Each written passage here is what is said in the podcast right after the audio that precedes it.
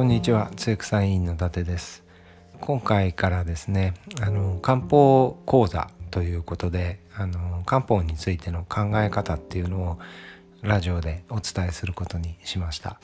でうちのあの通育委員での治療目標はですね患者さんが自分自身の漢方医になれるっていうことを目標にしてあのやっています。で漢方薬と西洋薬のあの違いっていうことであの別にラジオを一つ収録しましたけど基本的には医療っていうのはあの薬がなくてもあるいは病院に行かなくても健康を保てるような状態そういうのを目指すことが医療なんですね。で漢方も根本治療ってよく言われますけどやっぱり漢方を飲んでるだけでは根本治療にはならなくてその漢方薬が一つの情報として症状を治してくれますのでその漢方薬がですね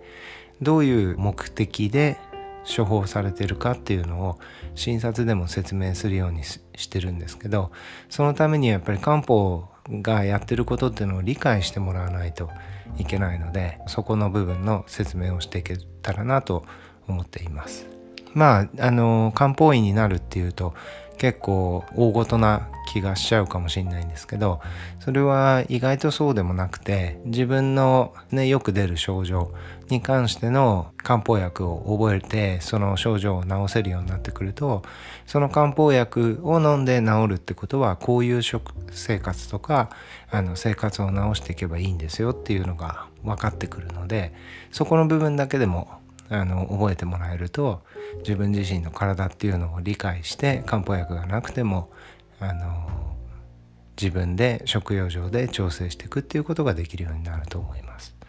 まず漢方の考え方なんですけど五行説とか英気英血弁証とかね、まあ、発酵弁証とかいろいろあるんですけどそういう細かい話はちょっと置いといてまずは気血水ですねその3つをしっかり理解していただいてでかつあの熱の問題ですね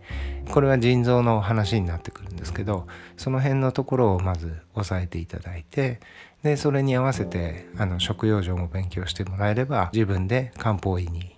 なれると思います。で本当は全ての患者さんに診察でお伝えしたいんですけどやっぱり10分の診察ぐらいしかやっぱどうしてもできないのであのそういうところはラジオで補っていければなと思っているのでちょっと楽しみながら是非勉強してみてください。